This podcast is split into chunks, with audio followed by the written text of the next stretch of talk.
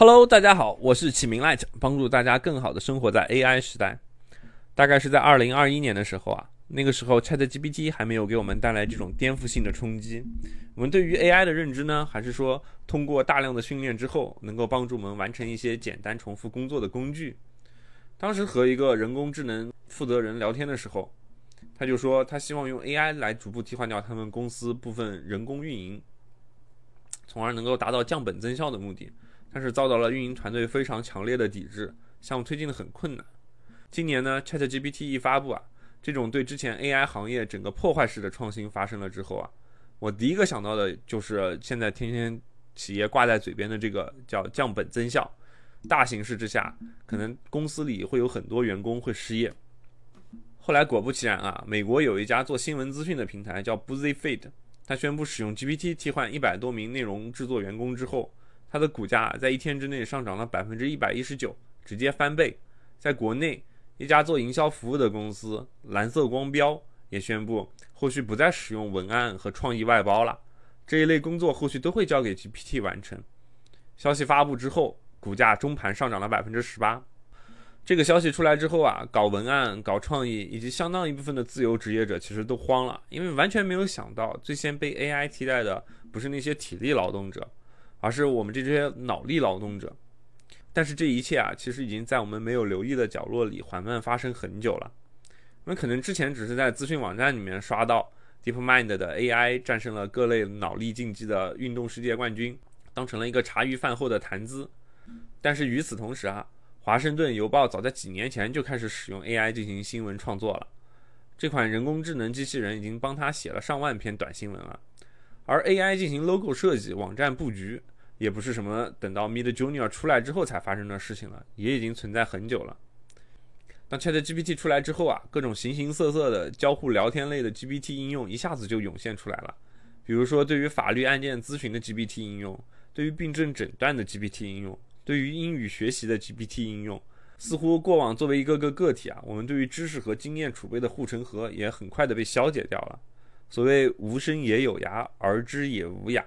我们似乎只占到了这个深也有涯，但是 AI 好像轻轻松松的就做到了知也无涯。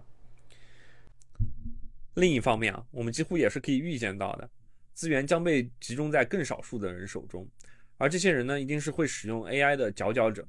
就比如法律咨询的 GPT，一旦他获得了足够多的训练量和实时的应用反馈。它后续就能大大降低人们咨询案件的成本和心理负担。用户对于自己的困惑啊，可以稍微的点一点手机就可以找到 AI 来咨询解决。比起动辄起步也要小几万的律师费，它完全可以解决掉现在律师费过于高昂，而且服务质量参差不齐的问题。大家不用觉得这个特别遥远，至少我就知道一款叫 Twin 的投融资律师产品就已经落地应用了。其实我们之后立法，法庭上的律师必须要是真人，那结果也是可以预见的。它就会和现在外卖平台一样，骑手按照平台的要求一步步的完成就好了。单子是 AI 跟客户聊天之后给你派的，证据是 AI 帮你做好的。作为脑力工作者，尤其是那些越老经验越多、决策越好就越吃香的行业，看到这个现象根本没有办法不焦虑啊！因为你用其实用时间换来的经验，AI 立刻就可以学会了。他的经验似乎是无穷的，你打了那么多场官司，积累起来的论证技巧、行业经验。他好像立马就可以学会了，不仅让从业者感到焦虑，也让从业者的个人利益一下子就被放到了大众利益的对立面。比如医生、律师、公务人员啊，你工作中的高价值的部分，其实就是你基于经验来做判断决策的这一部分。在现在的生活里，大众为了享受这一部分，可能需要排很久的队或者付相当的钱。但是将来呢，如果 AI 训练了相当多的行业数据和经验，它立马就可以做出更便捷的决策。你作为从业者帮助客户做决策的决策价值，可不就是妨碍大众获得更便捷、更便宜服务的阻碍了吗？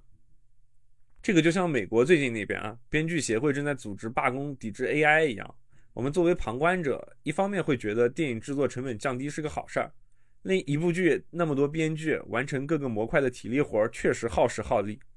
后面只需要保留几个有才华的大编剧，确立剧本的结构就好了，不需要再找那么多编剧执行。但另一方面，确实又会有兔死狐悲的担忧，生怕有一天自己工作中最核心的部分也被 AI 取代了。另一方面，也是由于这些顶级编剧也是从小编剧成长起来的。如果全面的使用 AI 之后，还有这些小编剧的成长空间吗？也正是如此啊，我们更需要理解，虽然 AI 能做的事情越来越多，但人类的价值啊，并不能完全被 AI 替代。那么，如何确保我们在 AI 时代的价值呢？首先，我们需要理解 AI，并学会使用 AI 来帮助我们完成目标。我们应该在心态上将 AI 视作一种强大的工具，它能够帮助我们完成更多的工作，而不是将其视为一种威胁，从一开始就拒绝它。